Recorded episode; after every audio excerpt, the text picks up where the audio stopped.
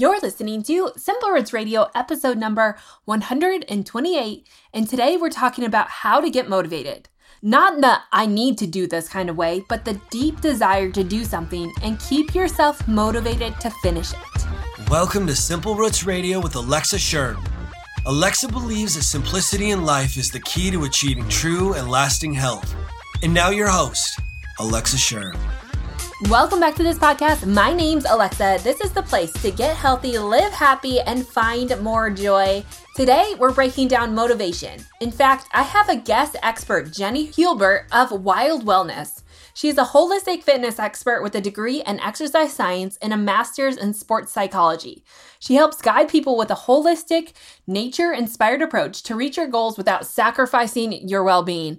And you know I'm all about that, about not living for health, but using health as a means for living for something so much more. So I'm excited to dig into this topic. In fact, I have a lot of questions for Jenni as it relates to motivation and if it's a fleeting thing like willpower. Like, do we actually ever have motivation, or is it just something that we think that we can grasp to use?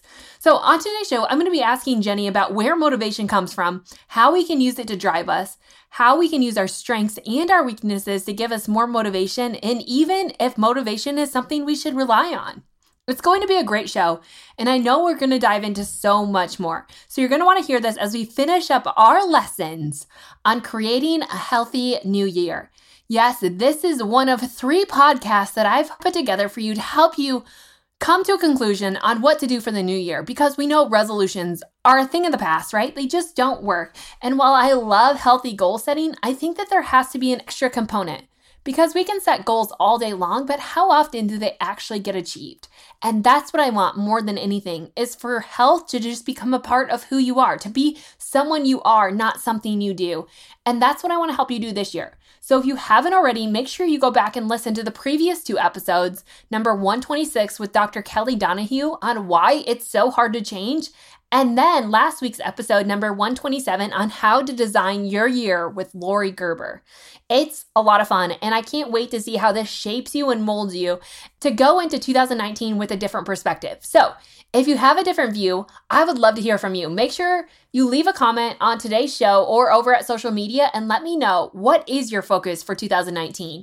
Like I mentioned, we're diving into a full year of living well-nourished with new topics, new classes, and really just me walking alongside of you to help you motivate you, and also, and there's that word motivate, ironic, right? But also to help you learn to love health and let it just be someone you are and not something that you constantly have to do and fight for. So to join me on the Wellness Year, just head on over to simplerootswellness.com and sign up to be on my email list. It's absolutely completely free. However, the Nourish Planner is going to help you out this year, because we are going to be using that as one of the primary tools in living well nourished. If you haven't grabbed your own planner, just go over to nourishplanner.com, use code SIMPLEROOTS, that's all caps, SIMPLEROOTS, for a 20% discount at checkout. Again, grab your planner. They're flying off the shelves. It's going to be a great asset. If you're not a typical paper planner, I can assure you there's a number of health benefits that we're going to talk about right away in January about why you should be doing more writing. Yes, that's actual physical pen to paper, and how that can help you to live healthier. So grab your planner. You won't regret it, I promise. And you're going to need it for the Wellness Year. Also, before we get to today's show, I want to remind you of today's sponsor. I've talked about it many times, and I'm going to talk about it again. That's Kettle and Fire. Now, like I mentioned, I love Kettle and Fire, which is an all-natural bone broth company. I mean, not just all-natural, but they're 100% organic, non-GMO, with 100% grass-fed beef bones and chicken bones. They are the legit company that I don't have to worry about. I know I'm getting a high-quality source of bone broth, which, if you've been listening along, you know how much I love bone broth. It's one of the greatest immune boosters of our day. It's a packed full of collagen and other vital nutrients that our body needs for healing, restoration, and just health in general. These are nutrients that we aren't finding in our diet and any other sources. But if you think about it, right? Like, we go back to ancient times, and not even ancient times, like our grandmother and our great-grandmother's day. And what did they use? They cooked with bones all the time. They knew the value of the bones and the deliciousness that it brought to foods, and they utilized that. And then come to our day and age where we rarely ever cook with bones. Like, you can barely find a piece of meat at the store with a bone in it, let alone make our own bone broth. So That's what I love so much about Kettle and Fire is that you don't have to think about it. You don't have to slow simmer your own bone broth for 24 hours a day, which you can totally do. Very cost effective and very efficient. I just know that I don't want to have to hunt down healthy bones when I could just buy it from a great source like Kettle and Fire. Plus, they make bone broth soups that come in a box. I mean, what more could you want? It's like convenience and health collide into this beautiful product that you can just grab and go. Like I mentioned, I love Kettle and Fire. I love their traditional bone broths to add to soups as a base for soups, as well as to rice and quinoa when I cook it. But I've also been known just to have a mug of bone broth, especially as we come to the heart of winter. So you have to check out Kettle and Fire. I can't recommend them enough. Like I said, it's loaded with vital nutrients, collagen, and even a great source of protein that our body needs to thrive. To get your own Kettle and Fire products, head on over to kettleandfire.com. That's Kettle and FIRE.com to get your own bone broth and try out their bone broth soups. I know they're having a special on the tomato soup, which is my absolute favorite. Like, I rave over it. I have it numerous times a week. I just love tomato soup so much, and this puts a healthy spin on it without all the extra sugar. Perfect, right? And so I also must mention that Kettle and Fire is giving you, my listener, a special discount on their products if you use the code SIMPLEROOTS, that's all caps, SIMPLEROOTS, at checkout. You can get 15% off your entire order plus free shipping on 6 cartons or more. Or you can just head on over to kettleandfire.com/SimpleRoots to get that same discount. Again, use Simple Roots at checkout to get 15% off your entire order and free shipping on 6 cartons. Plus, head to the show notes where I'll be linking up that special on tomato soup. You must check out Kettle and Fire. I know you're going to love them. It's one of my most raved about companies that I recommend here, and I just really think that you can find so much value in it and make you feel so good. So check it out. You can also go to the show notes to learn more and check back for some of my favorite recipes using bone broth. But in the meantime, let's get back to the show and dive into motivation. Welcome to the show, Jenni. Today, we're going to talk about motivation and kind of getting ready for the new year, which is one of my favorite topics to talk about. So welcome to the show.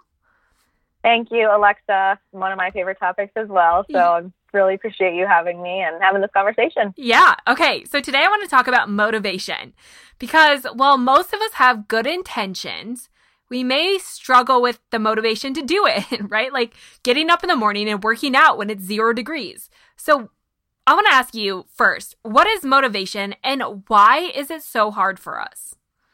Yes. And it's hard for everyone at different times, and other times it can be easy. So it doesn't matter who you are. If you love workouts or if you're not someone who finds it easy, it doesn't matter. There's a whole spectrum of this. And overall, motivation to me is what moves us to take action. And I think it can be so complex because so many things in our lives are connected. Everything is connected if you think about it, which is why my approach to fitness coaching is very holistic. But as we can all relate, I'm sure, if you feel stressed from a day at work, for example, then that can impact your workout later. Right. Or if you feel tired from a workout that you did in the morning, then maybe your food choices are influenced later in the day because you're kind of reaching for those quick energy hits. Maybe you're feeling tired. And even your relationship interactions, you know, you could be, your mood could shift because of feeling tired from a workout. So on some level, I think we all know that when things are tough, those negative feelings tend to move through everything. And so why is it so hard for us to get that motivation? I think one of the reasons can be because we lack clarity. I think we struggle with motivation sometimes because we don't know what we want, or even sometimes more importantly, why it matters so much. So when you don't have clear goals or plans, it's really easy to let yourself off the hook.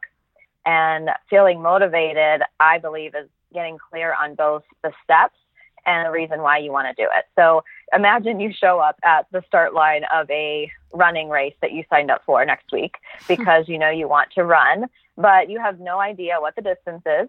It could be a 5K, it could be a marathon, it could be a 100-miler. Right. You're not clear on the goal, and actually you're not even sure of the course because it's not going to be super well marked either. So that sounds ridiculous, right? Like, who would want to do that? Right. So it's interesting because we do the same thing when we say, I want to work out more, but then you don't take the time to clarify what the workout is when you're doing it, how long you're doing it, and all the things that go along with it. So say you are wanting to work out more consistently. That example of that you shared at the beginning of maybe struggling to get up in the morning when it's still dark and it's cold outside this time of year. Ask yourself, what specific workout am I wanting to do? Am I training for a specific race or a specific event? Do I just want to get my body moving more?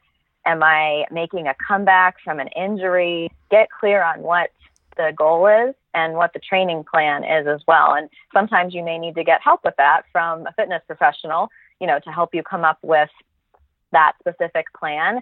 And oftentimes I think it's even helpful to ask, how will I know when I'm doing it the way that I want to? So how will I know that I am working out more? You know, what does that specifically look like?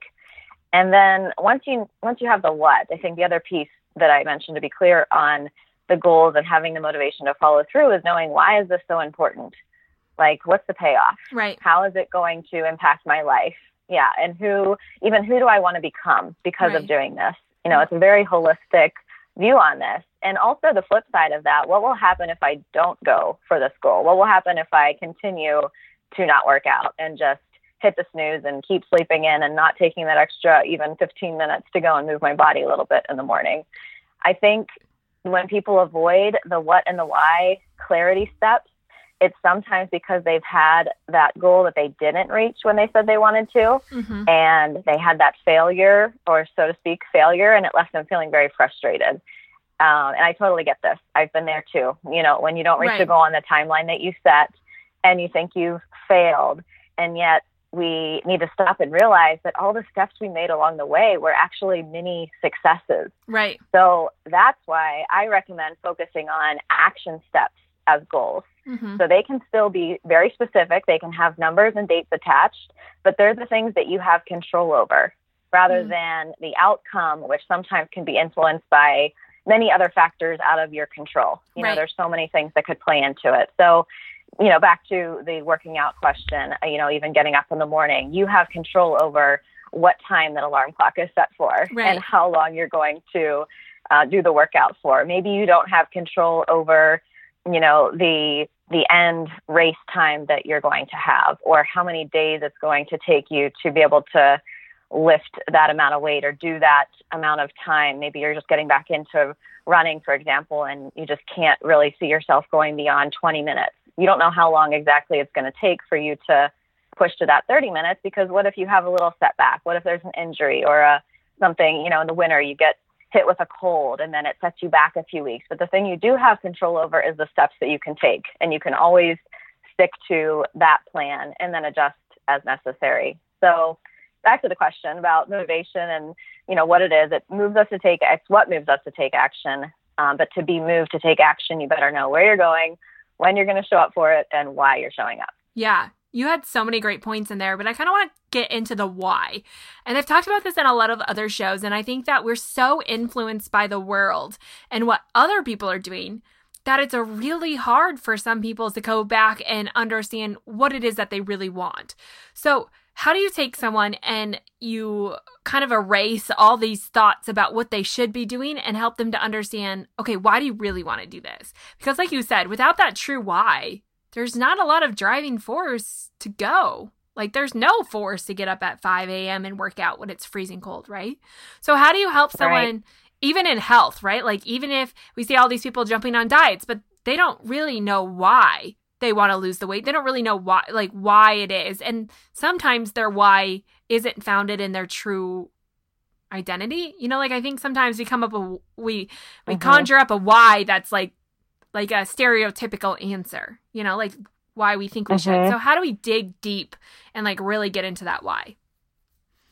Yeah, I think it is noticing when we are using that should word, because sometimes that motivation can be lacking because it's not lined up, like you said. And that definitely goes back to clarity on what it is and why we want it. But if we're taking time to reflect on that why a little deeper, and you find out that maybe you're not doing something anymore that maybe used to be a goal, that you're doing something now that used to be a goal, but maybe you're still doing it and it's just sort of on autopilot, but mm-hmm. you really don't care about it that much anymore. I think that's important to notice. So maybe that's a trigger question for someone to ask is, did I care about this at one point? Like, what are my goals currently? And just ask, do I still care about this? Does this still have meaning to me? And then why? Why mm-hmm. does that have meaning? Mm-hmm. And normally to get really to the bottom of those layers, it's for me, it's been about asking why multiple times. You know, so you might say, well, it's still important because I still want to see what I'm capable of and mm-hmm. push my limits. Like say if it's a specific race that someone's wanting to run, a distance maybe they haven't done. They've done a 5K, but they want to train for a half marathon. So maybe they're pushing for that new distance. Okay, well, I want to do a distance I've never done. Well, why do you want to do that? Well, because it's going to show me, you know, different parts of my abilities that I haven't been able to tap into before. I feel like I've never really been able to reach that potential. Okay, well, why is that important to you? Mm-hmm. And maybe even someone from that point would say, well, you know what? Back in, you know, my younger years, I feel like I had experiences that sort of made me feel a little less like I was capable of doing that. And I didn't really realize my potential. And I'm trying to like look back at that place and try to get back to that because I never really got the approval of the people that I loved because I never really followed through with those goals that I wanted to. So then you sort of find out like, okay, well, there's some pieces in there that maybe it's actually about you seeking approval from those other right. people that are important in your life. And maybe it was something that happened in the past, a specific experience, or maybe you just realized that you're doing so many things in your life right now because you're wanting that approval. Or you're doing it because they think that you should be doing it and you really don't have any other reasons besides that. So just looking at that, I think it's important to look at it without judgment too when you do mm-hmm. come to the end of that why chain, you know, and you keep asking it because it doesn't have to be like, well, you know, I'm a bad person for wanting to do it because of this reason. It's okay. It's when you ask yourself why, it all becomes more clear and you can just look at it for what it is without judgment. And go from there and decide what the new plan might be.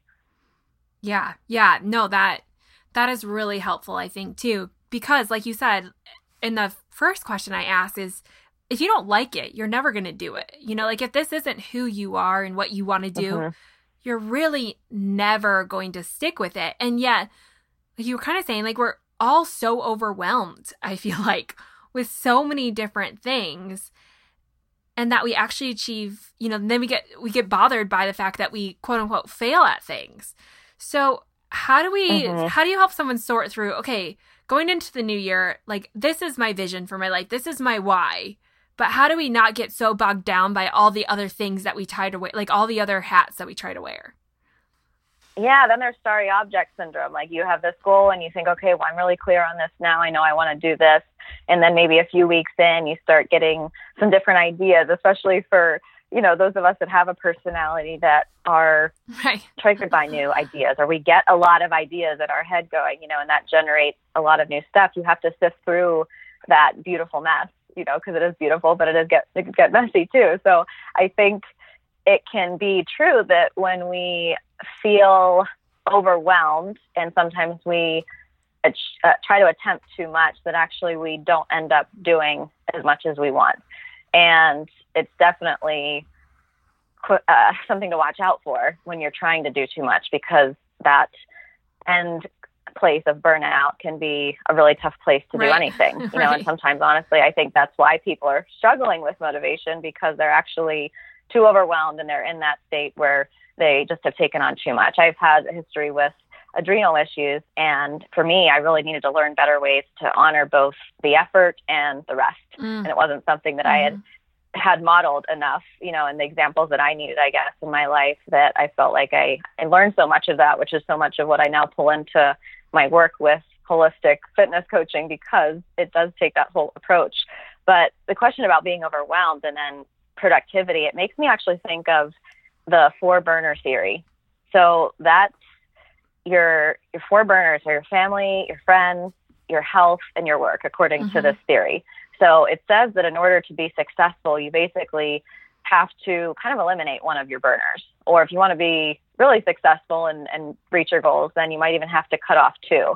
So it doesn't mean that you're completely cutting these off, but I agree with the idea that we can't always have all four burners on high. Mm-hmm. Because if there's major things happening in family, major stuff happening in friends, major things in health, major stuff in work, you know, it doesn't work. And everybody, I think, can resonate with that because you've been there. So one way to work through it, I think, is to harness our focus, which is what we're kind of talking about. Uh-huh. And for example, in the health realm, assuming that you have 3 hours a week to exercise, however that's split up throughout your days, how can you get in your best place possible with your fitness, whatever goal you have related to that, just with those 3 hours? So assuming that you have that amount of time, how can you harness that focus? And, you know, just really narrowing in on the one area that maybe is the focus for you in this season. And I think that's the other key to remember, is that there are seasons for all of these things. Yeah. So instead of searching for this perfect work-life balance all the time, which, by the way, I don't think exists. Right. There's seasons for certain things to have more attention. And that's simply just how it is. So instead of having all four burners, you know, perfectly on this medium to high heat and just perfectly all the same all the time, when you look at the four burners and you're deciding what to put your energy towards, then you do focus in and you realize that there might be a season for one to have its energy on, or heat on, high, and then others are on low. But ultimately, we do have to look at all of that and kind of prune away, like the same as you would do with plants and nature, you know, for them to grow back stronger and healthier. I think that's another visual that really resonates with me because of my passion for nature and plants. But, you know, you focus down on the critical things and you have to prune that away to have the most growth. Yeah. So some of the questions that I ask myself are, what are the things that are aligning the most?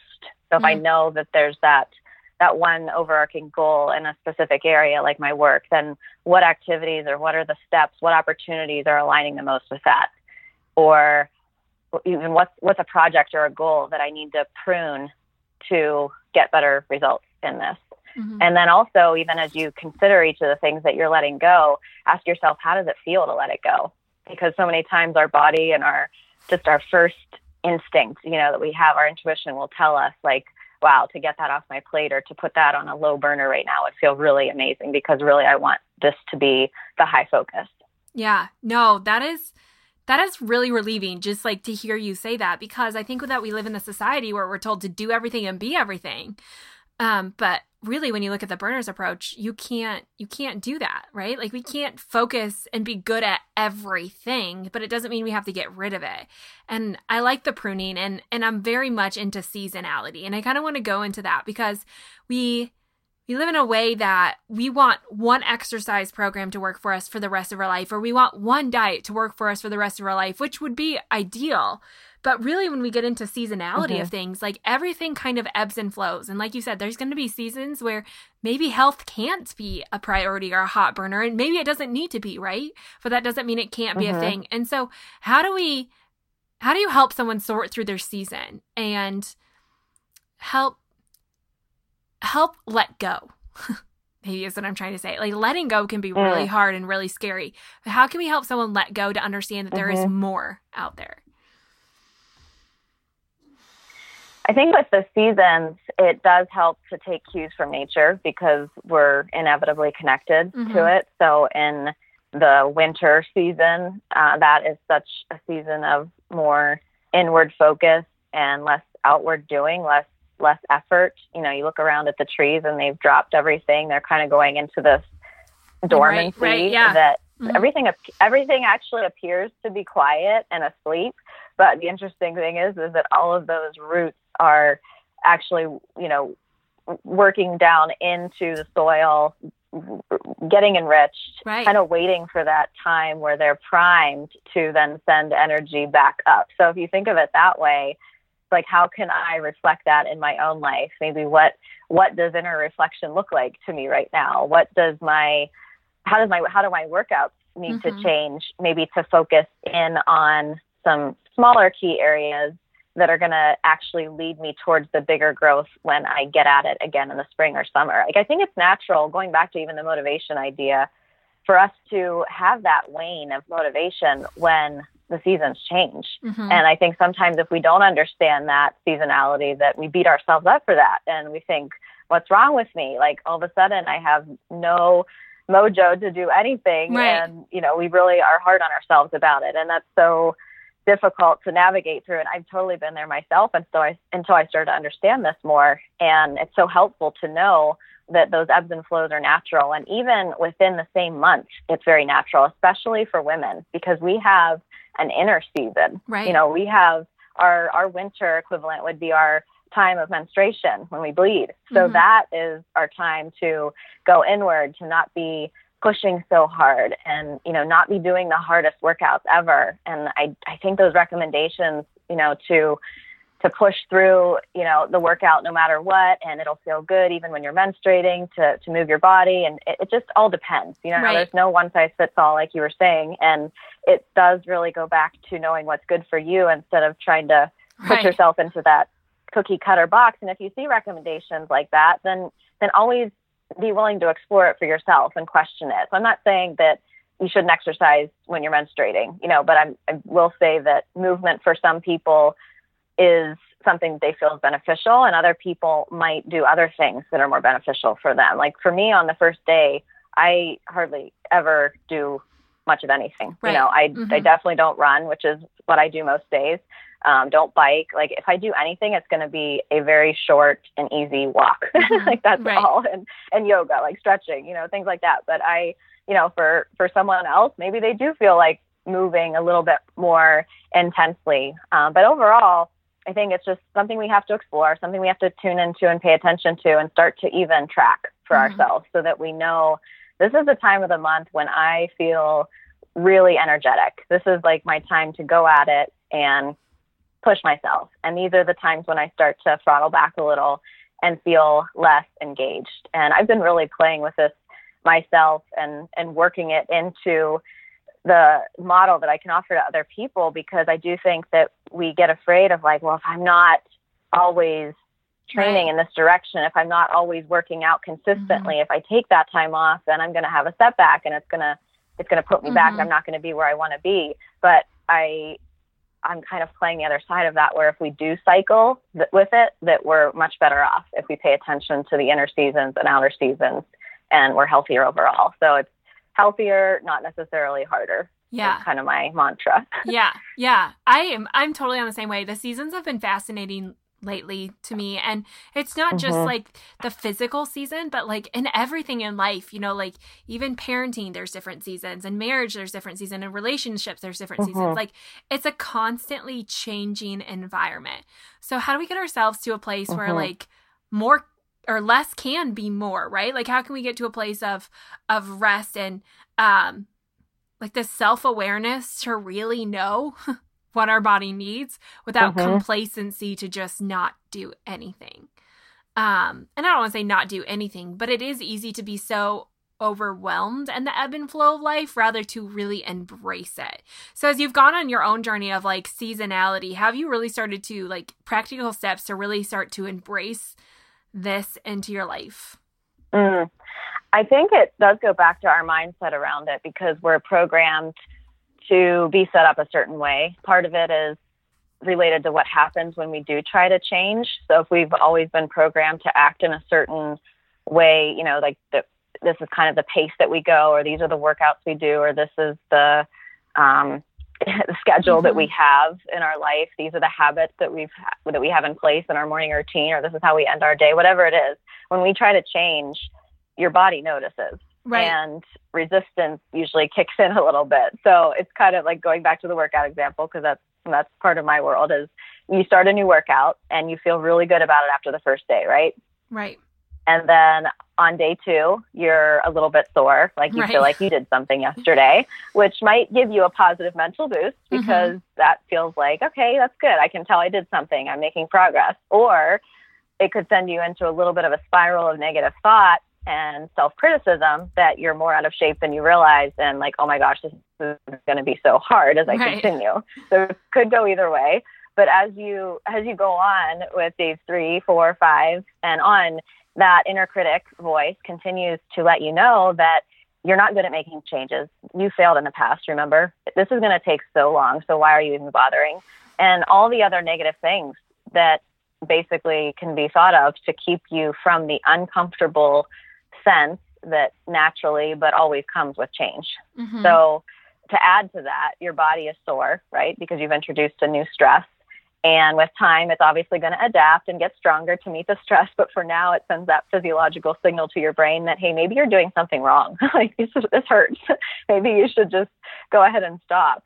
But, you know, on the flip side, when we stick with that new workout or whatever new habit or program it is, when we get through that uncomfortable place and we stick with it, our cells are flooded with those neurotransmitters that come from the positive experience that we eventually do have. Right. And it's easier to then continue towards activities that give you that positive feedback because you're programmed for it. So the key is, part of it is sticking with that transition period when your body is creating the new receptors for it. You know, in other words, if you can learn to get through that beginning stage and hire your inner coach to take the lead over the inner critic and keep going, then you'll be able to stick with any change that you want to make, mm-hmm. even if it's a change in how you're shifting the season. So I think the biggest challenge that we do have is our inner critic.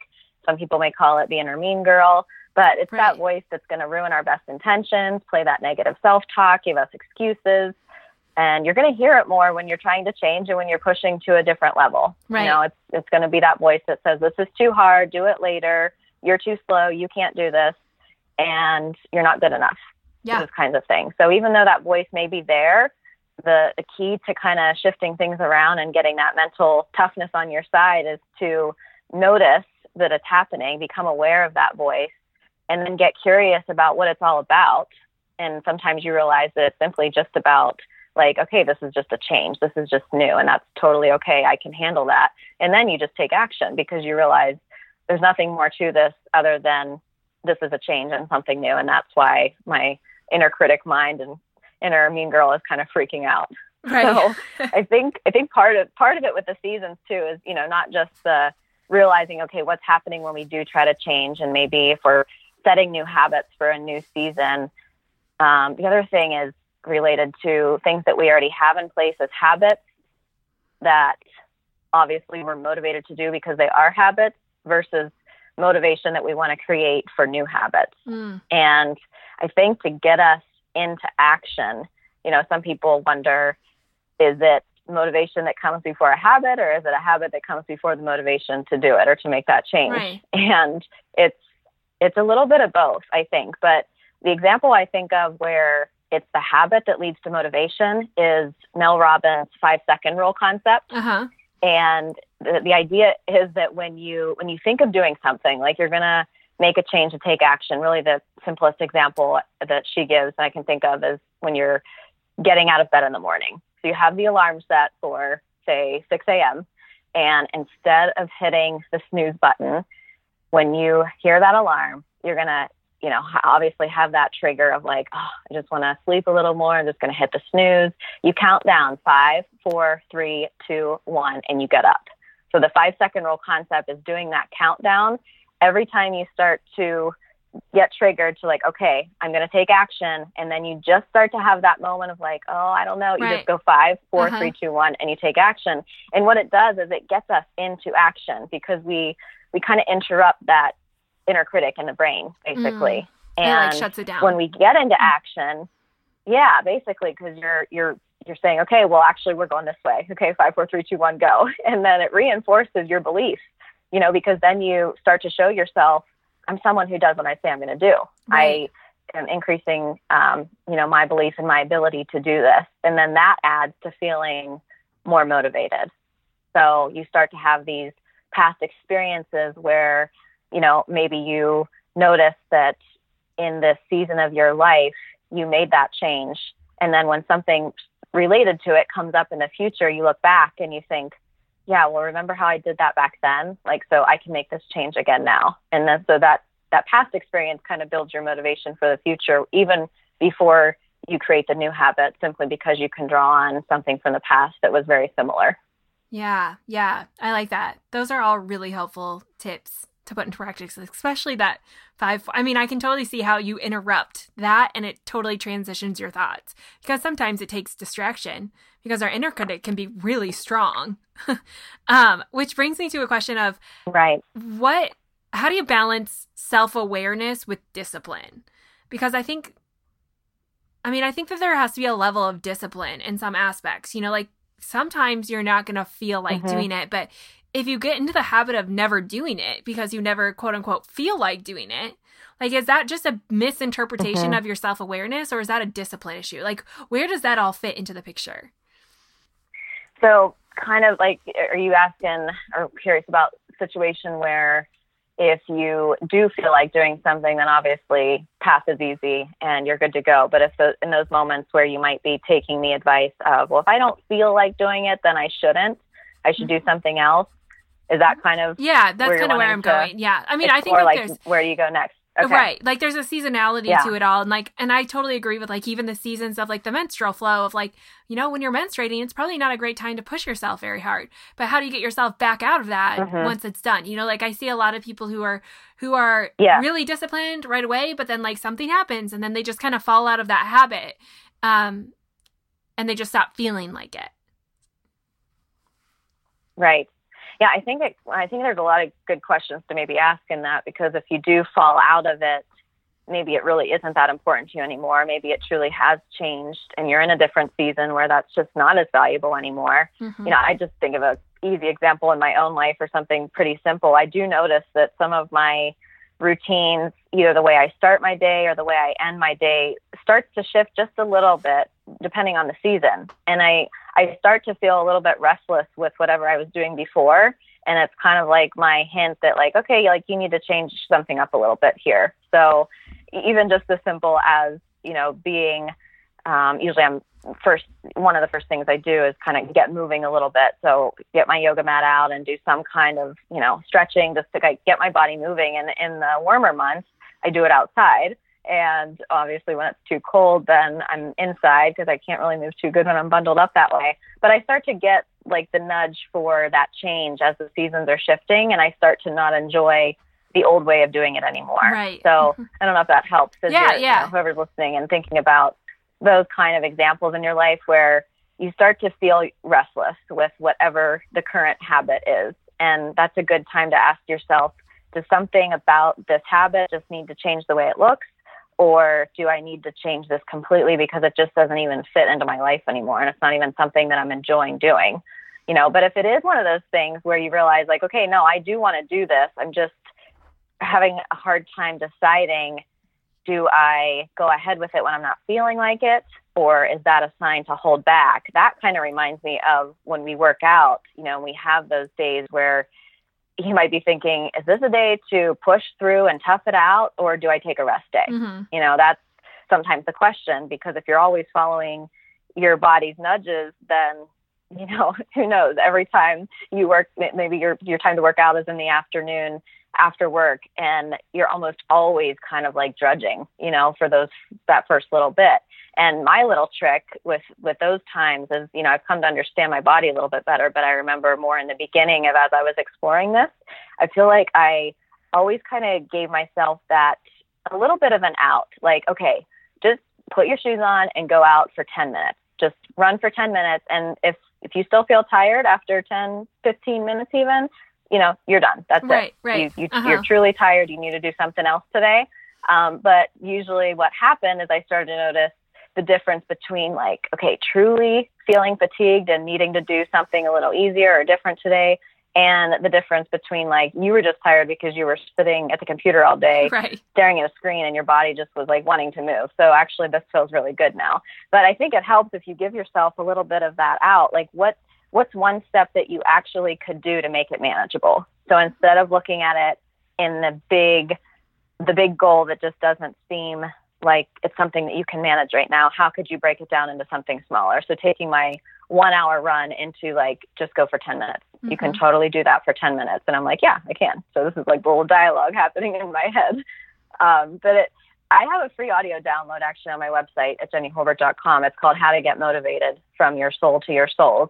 And there's 4 steps that I walk you through in it to help you decide what to do when you lack motivation. So it's kind of a practice that you use even daily before a workout or whenever you're wanting to use it before the workout to feel more confident and mentally prepared, because it's going to help you decide how to get through the tired, unmotivated, struggling to work out. And you can actually take it for a run or walk to listen to it. But it does start with that idea of checking in to the whole body. Like, what's going on? How am I feeling mentally, physically? What has just happened in my day that might be affecting my energy right now?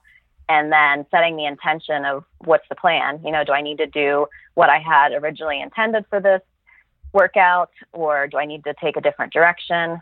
And then part of it is also just being kind of aware of what do I have going for me? You know, like if it's the workout example, well, I'm actually, you know, my legs are actually feeling pretty energized. It's more just emotionally, I feel kind of wrecked from the day. Right. You know, so it's just being aware and noticing that, and then deciding what the action step is. So I think even though this is the workout example, again, it's, you know, you can translate it into a lot of other goals that you have.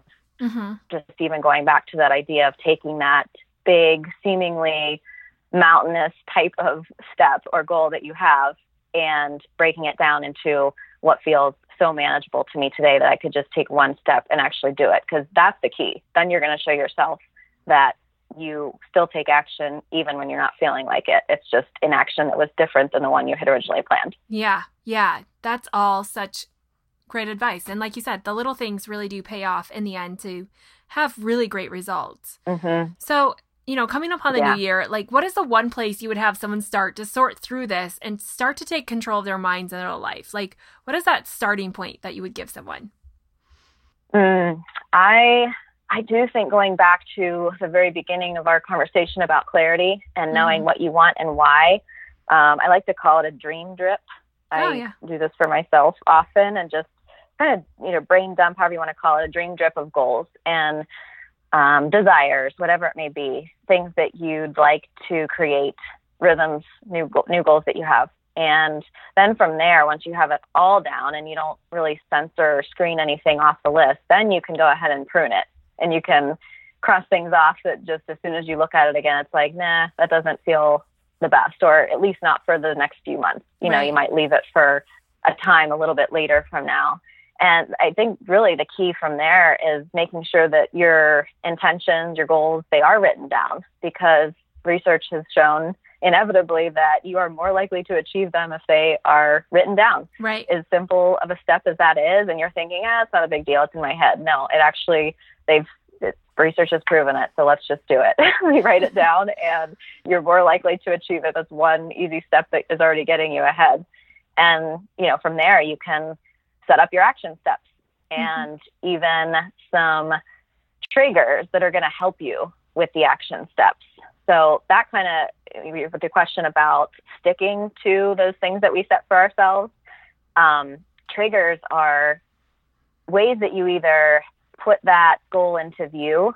So maybe it's actually, you know, you're wanting to drink more water, or a certain amount of water in the day. You're just not intaking as much and hydrating as well as you need to. So it's putting a water bottle at your desk so that you're literally looking at it throughout the day. Or for something that you want to remember to do as part of your daily routine, maybe it's something you're going to do at the end of the day. Set a reminder on your phone for the time that you're wanting to do it, or write it down in some way.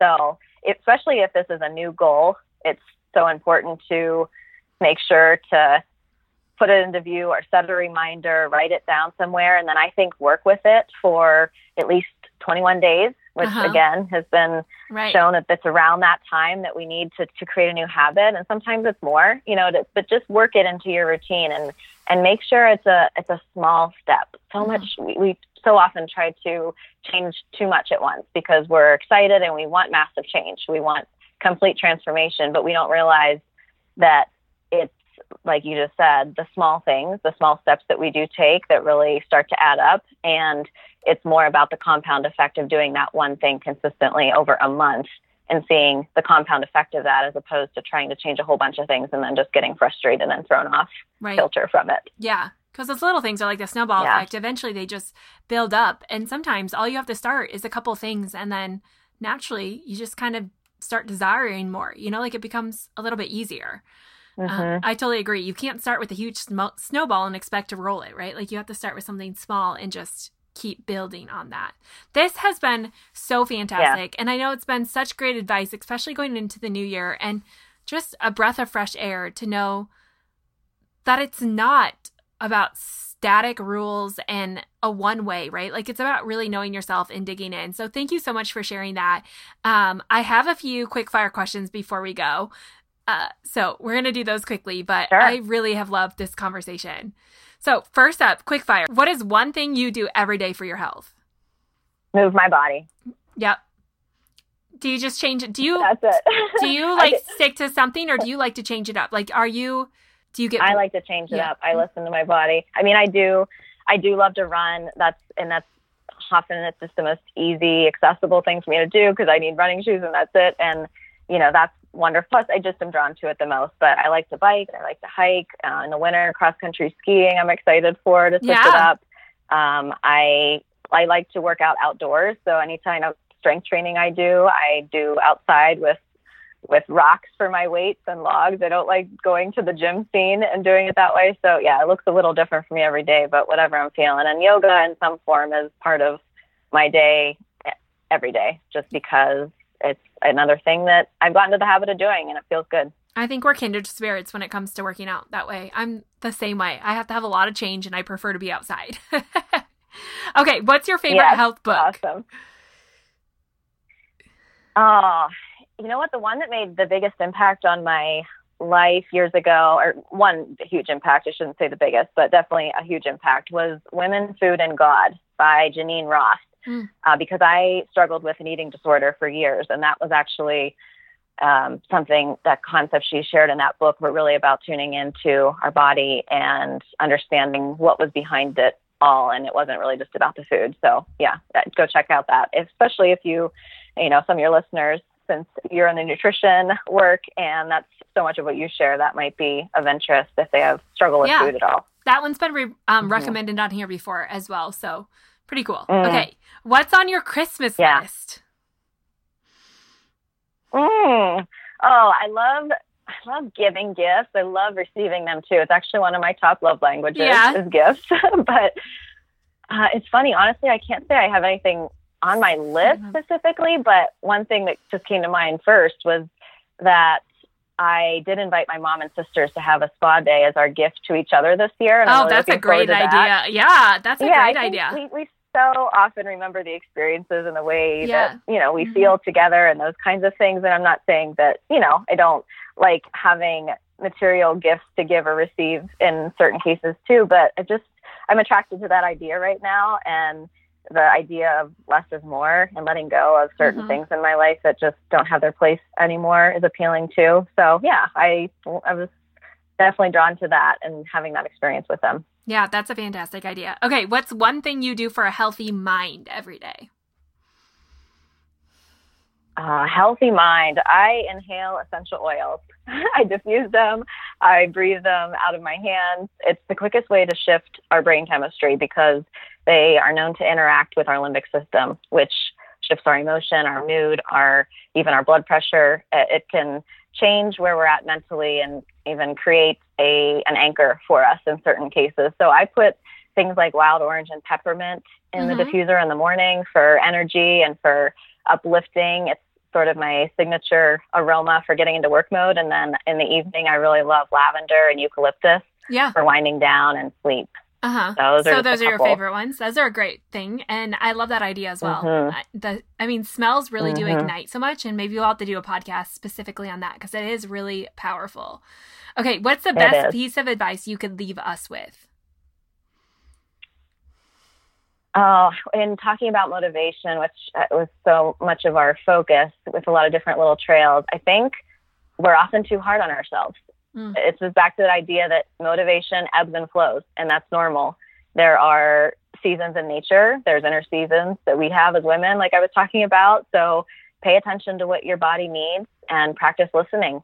And with your approach to things like your workouts, don't take things too seriously. Just be willing to play sometimes, do movement that you enjoy and choose something that's fun, even if it doesn't feel like you're quote unquote working out. You know, if you feel like dancing, put on some tunes before you head out to do something else. Or if you feel like getting into a more peaceful mode, or you just need to clear your head, go for a run or a hike in the woods, whatever will feel like that to you. And so often I think when we need more motivation and energy, I say for myself, when I need more motivation and energy, more play is actually the answer for me.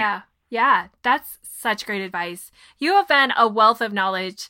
I know you won't be a one-time guest. You'll be back on again at some point. So thank you so much for being here, leaving so much advice. Tell us where we can learn more about you. I appreciate you so much, Alexa. Thanks for a great conversation and all of the wisdom that you've shared too.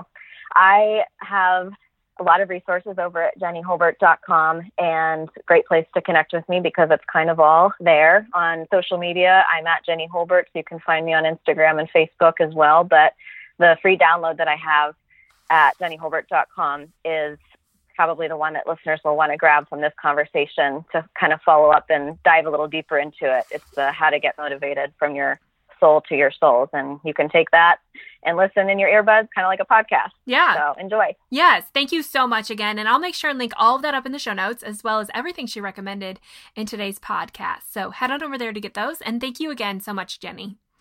Thank you. Motivation. What are you going to do with it? I think Jenni left some great points for us to think about as we start dreaming up a new year with new goals and plans. I cannot wait to see what you are going to do and have you join me on this journey of living a well-nourished year. More than anything, it is my hope to teach you about how your body works to create an awareness and a love for health. As they say, you can't love something without knowing it, so let me help you know it. Don't forget to head on over to the show notes to get all of the information from today's show. You can find that at simplerootswellness.com/128.